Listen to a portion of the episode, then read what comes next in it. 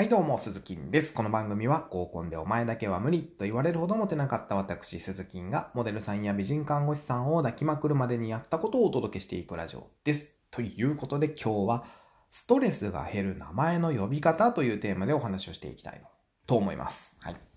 これはですね、僕が人の呼び方を勉強していた時に見つけた、こう、なんていうかな、科学的にも証明されている検証結果なんですけども、普段は名字で呼ばれている女性が下の名前で呼ばれるとですよ、ストレスを緩和させるオキシトシンが増加して、ストレスを感じさせるコルチゾールが減少するという実験結果があります。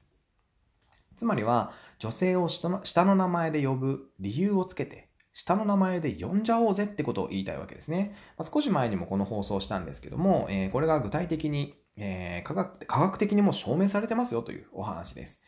つまりは、えー、友達にね、あのー、普段友達に何て呼ばれてるのって聞けば、まあ、大体下の名前で呼ばれてることが多いわけじゃないですか。普段は、かおりんって呼ばれてるよとか、そしたら、じゃあ、ちょっとかおりんは恥ずかしいから、かおりさんって呼んでもいいって聞いてみるとかね。下の名前で呼ぶ理由っていうのを自分から作っちゃえばいいんですよっていうお話をしたんですけども、これ、あの、科学的にね、言うと、だってオキシトシンが出てるんだから、